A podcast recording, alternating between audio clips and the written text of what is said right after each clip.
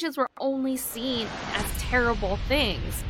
And at that point, it made me go, oh, it's not just me who feels isolated. I'm perpetuating the quiet Asian stereotype because I'm not saying anything. I still don't think my parents know what I exactly do. Welcome to Meaningful, Marketing, Mentoring, Mattering, with me, Joseph Alcantara. Together, we'll uncover the power of purpose, experience mentorship magic, unpack ways to make a difference, and find transformative journeys as a community. Welcome to another episode of our podcast, Meaningful, Marketing, Mentoring, Mattering. And today, we are so lucky to have with us an aspirational role model in the creative industry.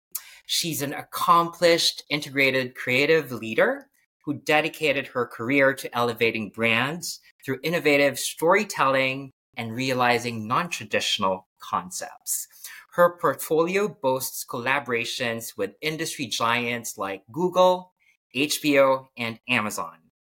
A fervent advocate and thought leader in the Asian and Pacific Islander community, she co-founded the global nonprofit organization Asians in Advertising, which fosters opportunities through scholarships, mentorship, and engaging events.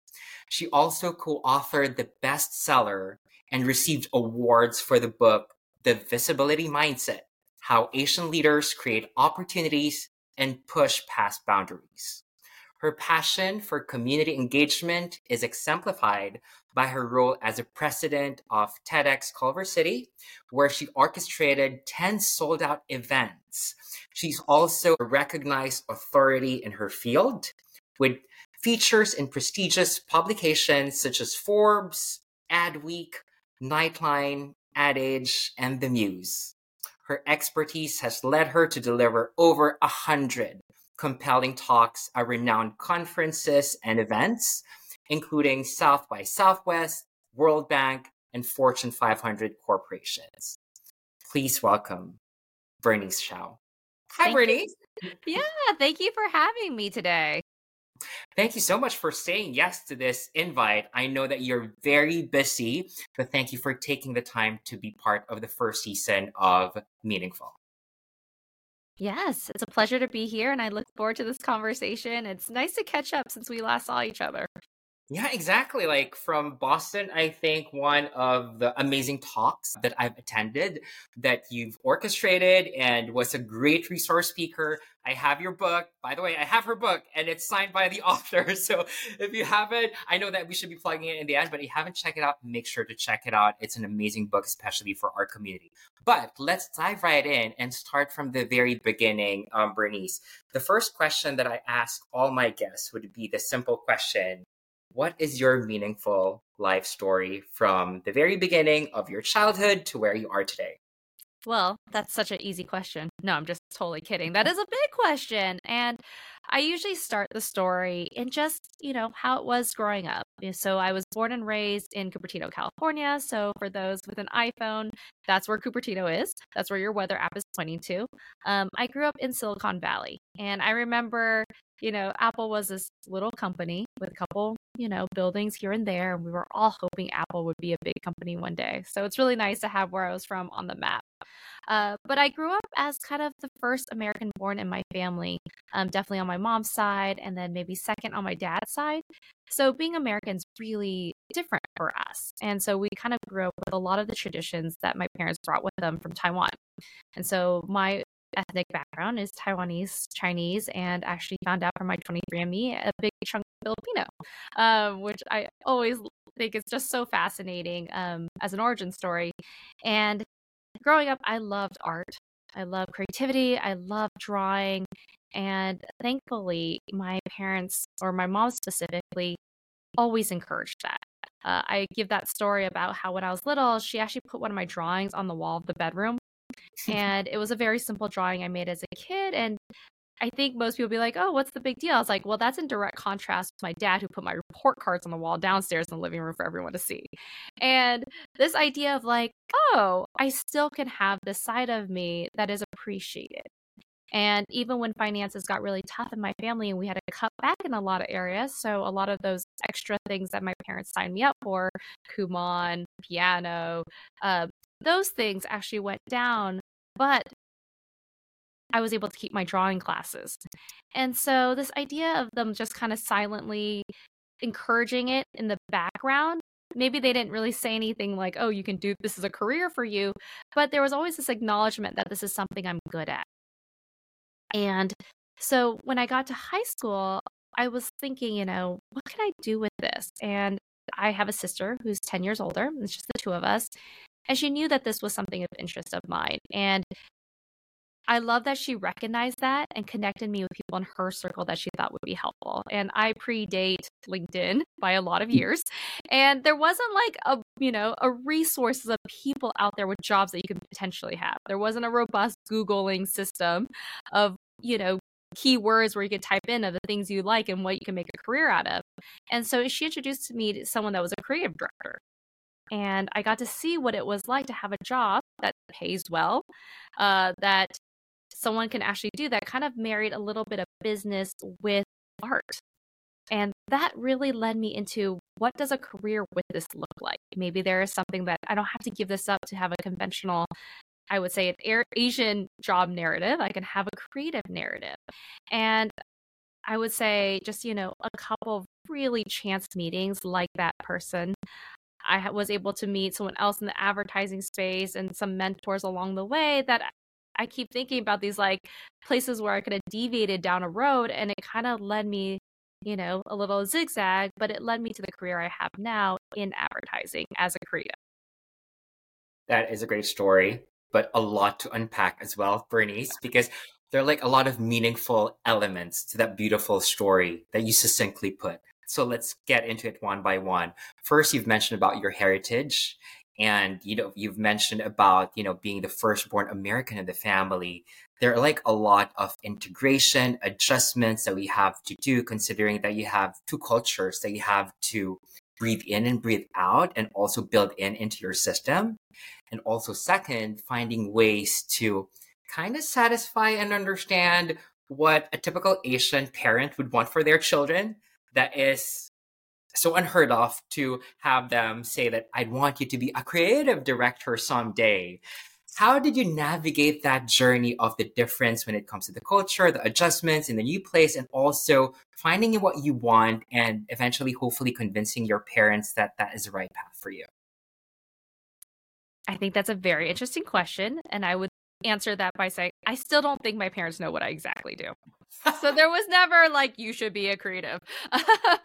But there was this like idea that they trusted that my mom always said to me growing up, if you find something you love, you will be successful at it. I would say that comes with an asterisk now, because there's so many different things that we're going to unpack in this conversation that really adds to that, as well as a different nuanced layer that with our cultural that brings to it.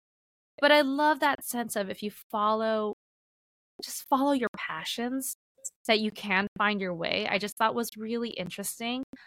I do think that along the way, I had to kind of support those notions. So I'd be like, oh, check out this Newsweek article that says the art school that I want to attend is a real school. I think there was a Newsweek article that says Art Center College of Design is the Harvard of art schools. I mean, I don't know if that's really true, but it did justify that I can go to an art school versus a regular liberal arts college. I did have, that woman who told my sister, my parents really trust my sister to say like, hey, there's a real career, there's a real salary and a paycheck. I did have to do a lot of things that really kind of checked the things I said. I think now there's more tools for that, whether it's Glassdoor or, people on LinkedIn or mentors that can talk to your parents. But at that time, I used the resources that I did have to be like, just so you know, I'm not making a terrible life decision. Taking off on those two examples, first, you've used actual data to kind of convince your dad that, hey, there's an article here that says that this is legit.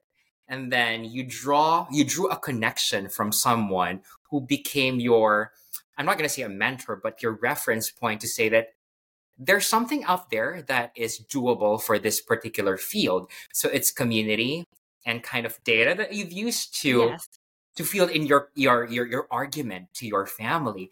Have you always been like that, or was that innate, or have you developed that kind of approach, especially when, you know, pitching something to your audience? I mean, I would like to say it was innate because, I mean, I'm thinking about growing up, I did do that. And as I'm going to advertising and as a role, as a creative, what we do is subjective. How do you know if my creative idea that I'm made seemingly sound like I'm pulling it from thin air? So whether I'm pitching for a new product, and so what I do is I actually take a product. So whether it's a car, a new fast food item, and I come up with ideas that wrap around that. So how do I get someone to be interested in the new car? What about this brand they've never looked at before will be compelling to you? And so sometimes that is data. Sometimes that's storytelling. Sometimes that's, testimonials. But how do you do it with a creative way and a spin to get you to buy off on it? Because in the end, right, like there is something that really does need to permeate, into someone's subconscious to be like, this is a good decision, especially if they have an unconscious bias toward that. So it definitely has helped me in getting that for myself, right? Me as a person, how do I get recognized for things in my work or my daily life, as well as how do I get that for the creative I'm selling forward. Mm-hmm. Sounds great. And then I think, lo and behold, you started your career in advertising. You thrived in that field, but I'm sure it wasn't easy from the very beginning. I know your story because I heard it. I listened to your podcast episode as well. But for those people who are hearing you for the first time, and probably for those younger folks as well who are in the same journey of one figuring things out or part of a minority group where thriving in their field or starting in their field is not an easy journey. Can you share that story about yourself, how you started, and then the struggles and the challenges and how you're able to go through all of them and eventually go with flying colors as you ended up with what you're doing today? Well, thank you for that. I don't know if it's flying colors, but definitely working on it. I mean, growing up in the Bay Area, there was a lot more people that looked like me. I would say my school was about 60, 70% Asian. And so there wasn't this thing about what does it really mean to be Asian American? A big chunk of us were Asian American. However, going into a field like advertising, especially as creative, I told you how just unusual it seems, especially when your, approved Asian careers are accounting, engineering, doctor, lawyer. And so in this field, there's not many people that look like you and me. And what that really becomes is who I was in the Bay Area or who, how I acted. There wasn't a common language in terms of how I'm supposed to be acting in rooms or how I'm presenting or how I'm showing up. And especially in the creative vertical, I would say the majority is white males. Mm-hmm. And there's just nuances of a white male culture where, these are things I didn't grow up with. Things like I didn't grow up watching, English first movies, for instance. My parents had closed captioning, and they also had like Channel 26, which was our Chinese news channel running. And so I really grew up with a dual culture where they really grew up with a really saturated American culture. So I can't quote movies. I can't tell you names of classic rock songs. I'm not that ingrained into American sports. Like I know how they're played, but I don't know any of the records. And so I kind of got a little on the outside when it came into conversations that were in this space, which is actually a lot when the majority is kind of from the same target demographic group. And it left me with a bit of like, okay, that's fine. That has nothing to do with my work. But I realized there was actually a lot that kind of translated over into, okay, if I'm not in the familiar hangout circles, that also translates into the work that you are given, like how those projects are being handed down. Are you on those high visibility projects? I call them being given non-promotable projects, because if you do a lot of the tiny little things, while you may be good at it, you can't go into your next review your next raise, you know, negotiation and be like, oh, I did 100 of these tiny little things, because they don't really kind of help the overall value of the company versus that one big win. But you have to be led on to those bigger projects to get those wins. And for me, it was really kind of navigating those moments of, what am I doing? What can I do if I'm not in those conversations to be still recognized for those moments, to be put on those projects? And I realized that, you know, a lot of those projects are just given to people that they see more, whether it's in these side conversations, whether it was Whiskey Wednesday at my boss's house to play basketball, which no women were invited. There was just things like that where, and no minorities too were invited in those moments. And I was kind of like, oh no. It kind of made me re-examine, how am I showing up in all the rooms I'm in? Not just the ones that I'm not invited to on the outside, but in the ones I am invited in, am I really showing up? Am I really being present? And for example, we used to have Thirsty Thursdays in the cafeteria. And as a good worker, B, I would rather sit at my desk and finish, right? I would rather work extra hard and extra polished and ignore, you know, the nice music that's happening from the cafeteria. However, that's a moment where you're supposed to build connections, be present, right? Put down that pen and paper and actually go enjoy yourself, you know, network. But instead, I was like, okay, if I show up 100% or 200%, that's how I'm being seen. If I do all those non-promotable projects and don't say no, that's how I'm seen, right?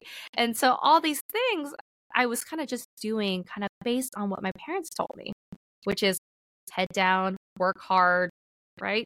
And that means succeeding. However, I started to realize maybe there's a little bit more to that.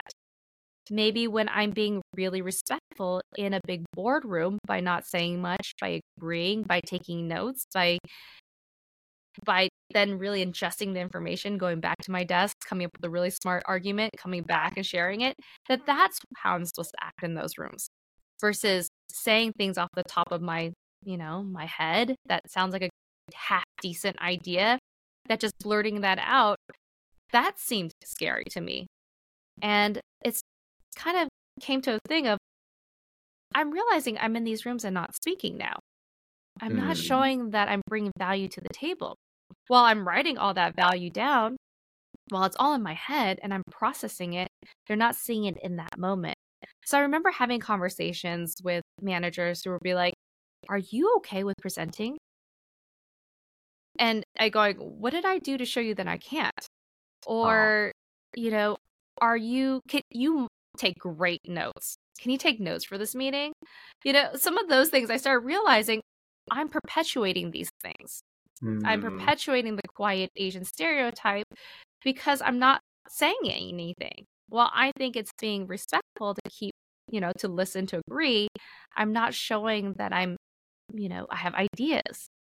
And so kind of recognizing how I'm showing up and what that's signaling really helped me kind of break through some of those things that I was taught. And I would say kind of marry my Eastern side with the very Western side that we are all working in here. I can't help but nod all the time because I have experienced the exact same thing.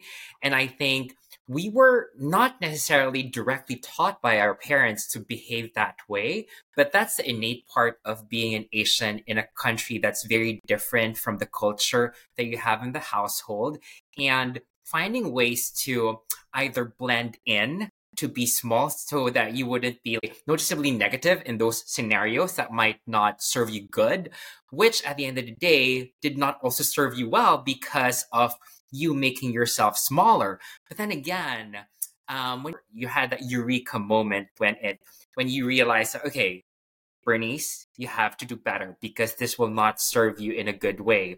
What was that trigger for that mindfulness, direction, and effort to say that I should be better in terms of my approach when it comes to being seen, how I should represent myself, and how to assert what I can do and to add value to the work that I can bring in? When did that moment happen, and what took that to eventually come out of you? I think it was that moment, you know, I talked about when that manager asked me if I can present something, that self-awareness of what did I do? What did I wear? How am I coming off right now that you don't think I can do that? I think that criticism, I think for some that could make them, you know, retreat, right? Okay, you don't think I'm good at presenting, I'll never present again. For me, it made me go, okay, let's use this as a learning moment, having that growth mindset to be, okay, I don't want to be thought of that way. And if you really think about your destination, so for me, I was like, well, one day I do want to be a creative leader. I have to be someone that can present. I have to be someone that is showing up with ideas and changing people's minds about things and convincing them. And if I don't have that, then I won't ever get there. That's part of the job. And I kind of was like, okay, what can I do to fill that gap? How can I find more opportunities to practice and get better? And I think having that moment of, okay, I need to unlock this. And I think I'm probably only or one of the few creatives out there that actually has a speaker page. And it's actually been on my website, I would say, for the last 10, 15 years, because I don't want someone to look at me and assume, maybe because I am small, you know, I'm a little over 5 feet tall, I am Asian, right? I'm a woman, and that's already really rare in my field. I don't want them to just see me and go, we can't put her in front of clients. She can't convince a room. And so I just was like very, you know, I just put on my website, speaker. And it really started with me helping at nonprofits, because I told you earlier that I had that woman that I was able to mirror my career after that showed me that representation. So really early on, whenever there was a high school tour or a college tour that went through my agency when I was working at TBW Shy Day, and they asked who here would want to talk to these students. And I think a lot of people are like, you know, it's just, you know, volunteer work. And, you know, I was always like, yes, I would love to talk to these students. I would love to share with them, you know, that I was so lucky enough to find this career. And it gave me a good chance to start speaking, right? Just practice to stand, talk about, you know, what this company does, what a career in creative looks like. And I remember after the first couple of times I've done this, the people that stayed after were the minorities and the women. And the fact that they were saying the same thing I did, I've never seen someone that looked like you do this job, and now I think I can too. And that power of, you know, knowing that you could be that person that helps them with that zigzag that I talked about that I had. I just think it's so important to share what we know and to really share that knowledge, you know, back to those that could help them on their path, especially if they come from a background that this is so unfamiliar, that's so foreign and so unexpected.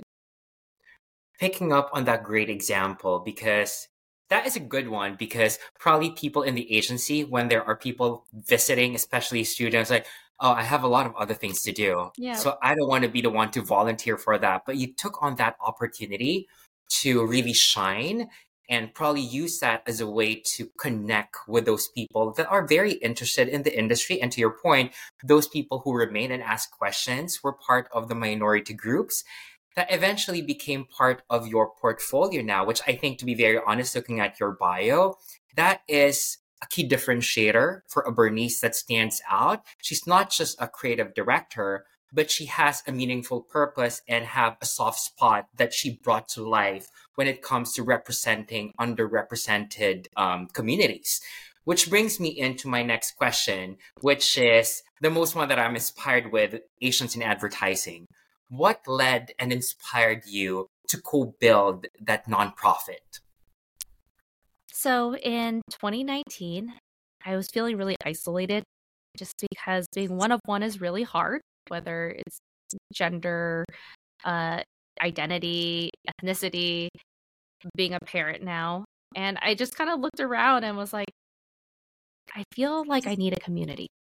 And I did the first thing. I Googled Asians in creative and advertising and looking for minority groups. And when I was looking through a lot of different organizations that did exist, I noticed that the minority ones specifically didn't have Asians on them. And then the ones that I did find for Asians didn't really speak to creativity, or especially in our field. And I just kind of was like, you know, I wasn't expecting to create a large organization. To be frank, it was 2019 and I was like, there's four of us, let's just do something. And at that time, the company I was working at wasn't really warm to ERGs. I think ERGs kind of happened a lot later for a lot of companies. And so I was just thinking of something small, right? I, was already hosting TED Talks at the time for TEDx Culver City. And I was like, this could be just something we do locally. It could be, and I remember writing out the mission statement and kind of the things that we can do. And what, after a couple of meetings, so maybe 2 or 3 meetings, I could see the enthusiasm for this kind of wane. And something I say is really true for the Asian culture is that rocking the boat is really uncomfortable. We're taught so much to stay in our own swim lanes. As a lot of our parents come from countries where if you don't stay in your swim lanes, like big trouble could happen for you and your family.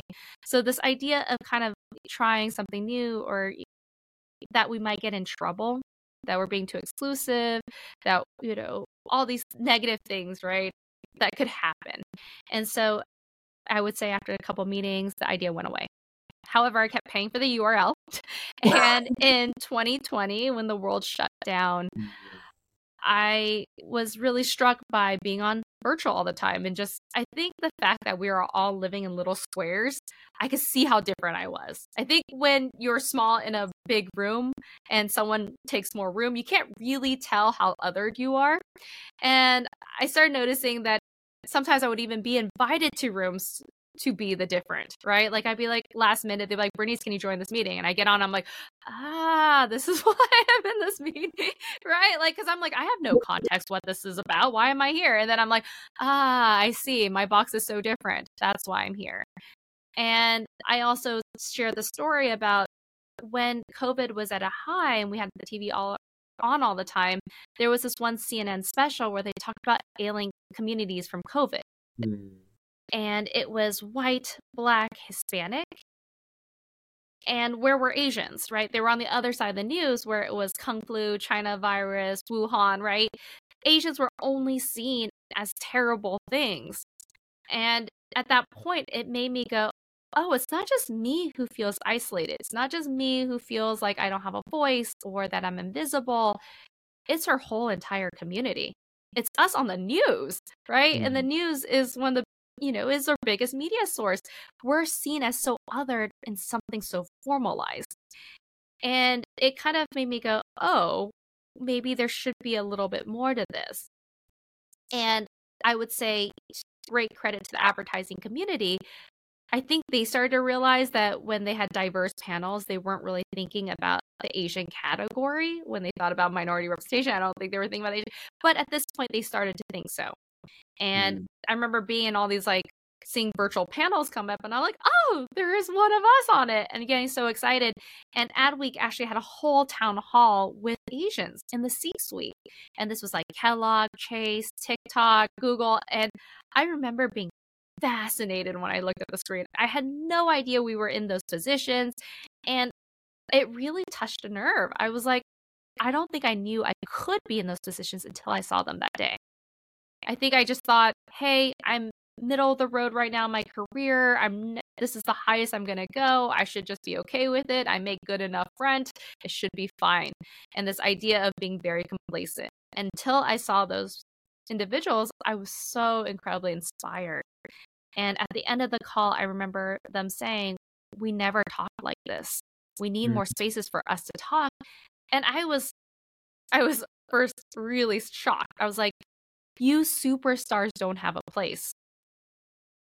What is the rest of us going to do? And in the back of my mind, I'm like, I'm already paying for this URL. And I was having a couple more conversations. And one of the other sessions I went to was actually one for Ascend.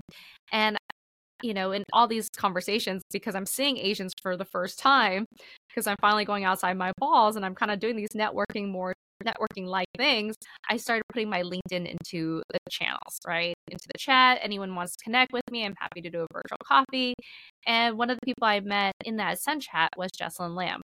And she, she specifies in DEI, learning development. She was part of all these different organizations. And I just thought it was so fascinating. And I think as a creative, we're sometimes too cool to join groups that I didn't even know some of these groups existed. We don't talk about these groups. We don't join these groups. And I remember just like writing all these notes down, Googling things while we're talking. And I was thinking, let's just put something together. I think we could just do something really simple. You know, it could just be us one-on-ones meeting each other. If we get 20 of us together, this will be a huge success. And I remember building the website on a Saturday. She reviewed it Sunday. We put it out with one event on Monday. And I think in about 2 weeks, we had about 650 people sign up. Crazy. And I think that moment I realized it's not just me. It's not just us, right? There's a whole community out there that wants a sense of belonging, that wants a sense of connection, and, you know, would like to share that with other people. And we are now 2.5 years out now, and the community has grown to over 6,000, and even globally. And I hear stories of people feeling displaced in other countries, whether I met a very wonderful creative, and he's German. He's a Korean-born German, and he even talks about that idea of belonging for him in this country and how he's still othered. And I love that we are connecting with so many people across the world, and that we're really bringing this idea of what does it mean to be who we are, and bringing these conversations, and also sharing. I love the idea that we can share this knowledge set with each other. What have we learned that's helpful? What have we navigated? And how can we all grow together? And I recently heard this phrase that I love, that there's enough sunshine for all of us. And this idea of abundance, and how can we share that abundance? That's beautiful. I mean, for everyone who's listening to this podcast, I know the story already, but I just wanted Bernice to repeat it because it's just empowering and inspiring. But for me, it's like the key takeaway for me now is like every time I hear the story, it's so refreshing because it took one person to eventually realize that, you know what, why not simply invest in a URL or Google it first? We're in, okay, I feel something. I need to act on it. I need to search my community. I'll just simply Google. At this day and age where data is so democratized and resources are so easy to find. And the striking part for me there is that you did not find something, so you created something. And then you've mentioned that after 3-4 meetings, it was waning, but you just didn't stop. You just let the world take its course, pause for a bit. And serendipitously, after the pandemic happened, I think the more relevance why we should be together as a community became one of the positive results of the pandemic, which eventually resulted from 4 people to 60 people to 6,000 people right now, which I think is really amazing. And I'll be very honest, I think we're just at the tip of the iceberg because there are tons more. And then there are like a lot more that we can do as a community. So having said that now, Bernice, like I know we just started with Asians in Advertising. How do you see it eventually growing? Do you have a long-term strategic plan of a 5-year, 10-year plan for it? How do you envision this group that you've started growing, eventually thriving and making a valuable difference in the community and beyond? That's such a big question. And to be honest, I just very simply, there is no long-term, huge, great, grand plan, but really I want it to exist, right? I want there to be a safe place in this community, for this community, right? By the community, for the community. And how do we get to a place where it is a surviving structure, right? It is a surviving cornerstone or community. And that's really the objective. Where we're still 2.5 years in. So there is a lot of learning, and myself, I'm always like, okay, how can we do better? What areas can we grow in so that we become stable? I think it would make me so incredibly sad if we disappeared one year and we didn't have that place.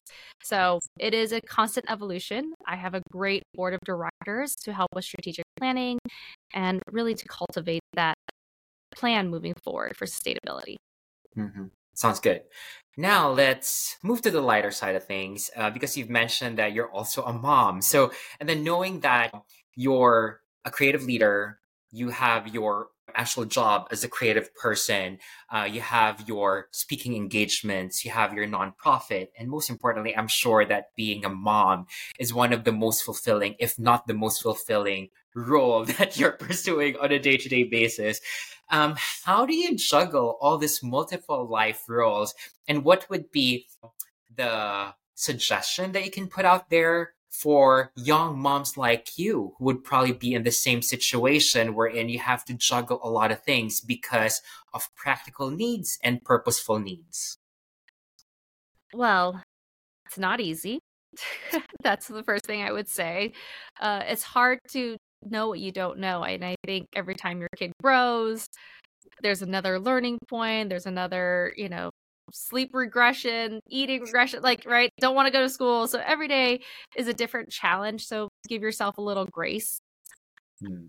There's so much stuff that can be unpredictable. I think for me, I think one of the best things for me personally is I do plan. I am a very good person about putting things in the calendar. So I have these reminders. I have my to-do list and things like that that kind of help me keep organized. Plus, I would say being flexible. So if things don't go your way, how can you kind of bounce back from that moment? I would say this is what I would hope to happen. And this is what actually needs to be accomplished, right? If I can get to the accomplishment, the thing that I need to accomplish, whether that's feeding my kid, it's whatever road that gets me there. I mean, ideally, great world, all my kids are feeding themselves, but if I have to spoon feed them, right? Just showing how you can get to a result in different ways really helps. And I think the other thing that really helped me was to not think of it as a work-life balance. It's more of a work-life integration, knowing that some things need to be scaled up some days, some things need to be scaled back. So whether, having a very helpful partner, my husband's very helpful, whether it's a nanny, whether you just need someone to come clean your house because that's just something you don't want to do right now, find ways that work for you to help you with your schedule, with your needs, and also having great friends, a support network. If you have other parent friends that you can talk to about how they're handling things, different life stages of your kids, just kids that are the same age, so then your kids can play and then you can play with, you just have an adult conversation. All those little things really help to balance.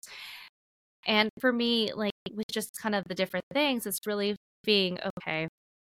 I can kind of compartmentalize, which really helps.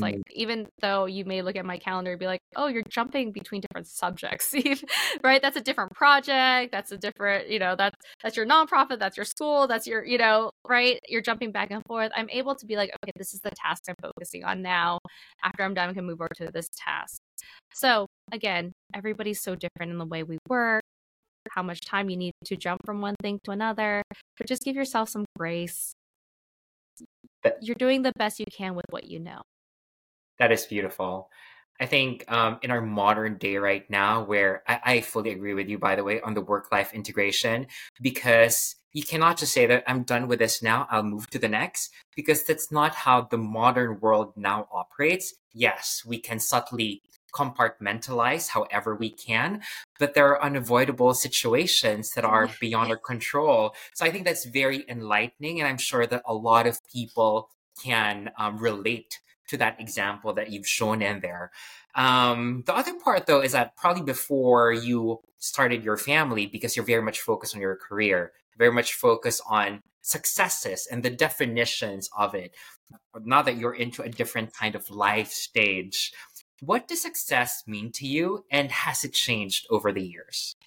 Absolutely. I think for me, especially growing up, I would say Asian specifically, it was about achieving. It was about getting that A+, not just your A+, right? There was this idea of keep pushing, keep going further, right? 97%, no, 100%, 100% one time, no, 100%, 1,000 times, right?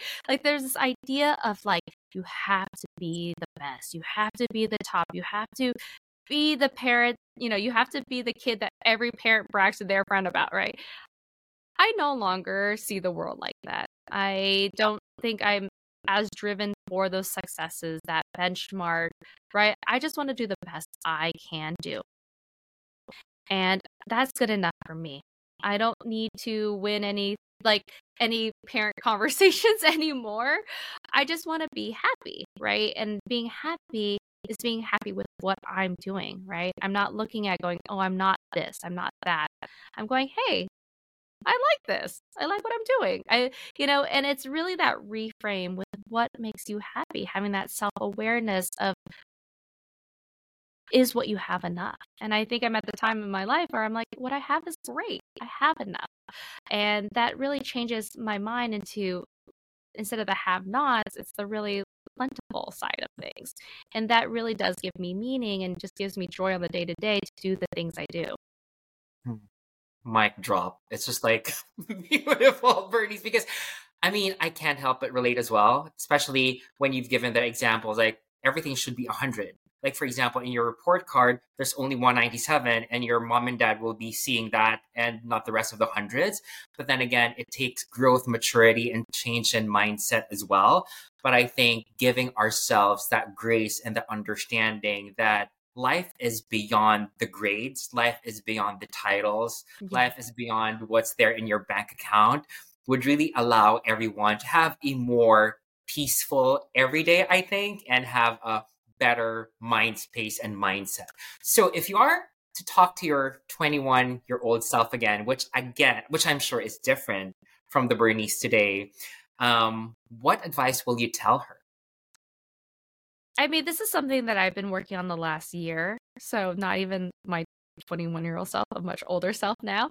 But to not live in fear. I think there is this idea of fear and shame, at least growing up, because I wasn't always a 97%. Sometimes I was a 70%. I'm like, yes, a C. Yeah, like there was these moments that like felt really shameful, or you're so disappointed in yourself. And I think, telling yourself, hey, like these are all learning moments, right? If that does fail. And then if not, what can we learn from that? Instead of feeling so horrible about yourself and having that low point. So for this year, especially, I've been really like, what does it look like if I don't talk, like don't have that inner fear, right? What if I leaned into my inner child? What would it tell me to do? And so, for instance, this year, my son has started to take skateboarding, and I'd be like taking pictures on the side, like, cheering him on. And I was like, do you teach adults? I know this is a kid's skate park, but do you teach adults? And they're like, yeah, of course. And so now I have a 20-year-old man that holds my hand and guides me down a ramp. And this idea of like, not telling myself I can't do that. And I think I've done that so much. Oh, you can't do that, or you're not good at that, or you shouldn't do that. Instead, I'm like, well, what does that look like? This year I got my first tattoo, and I'm like, I was always told myself like I'm never gonna get one. That's bad Asian, but not true. And so I was like, you know what? I'm just gonna get one. And it was like that idea of like, what are those things I told myself I could never do, for whatever reason.